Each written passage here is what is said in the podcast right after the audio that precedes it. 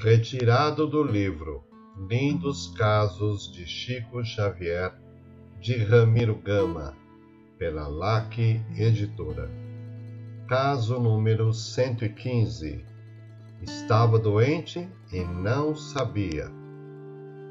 Nossa querida irmã Naná, proprietária do Hotel Diniz, possui uma série de lindos casos do Chico. Entre eles temos o seguinte, que nos autorizou publicar. Em 1943, em dias do mês de julho, achava-se gravemente enferma e não sabia.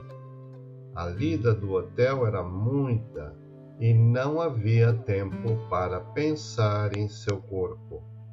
E encontrou-se com o Chico na porta do correio que lhe disse: Naná, o espírito de sua mãe esteve comigo há pouco e pede para você urgentemente procurar o Dr. José de Carvalho, pois você está muito doente e não sabe, e pode de um momento para outro desencarnar e partir fora do tempo. Dona Naná procurou o médico, que era de confiança de sua família que lhe diagnosticou apendicite em supuração. Foi imediatamente hospitalizada e operada horas depois, no momento exato. Se passasse um dia, talvez ela tivesse desencarnado.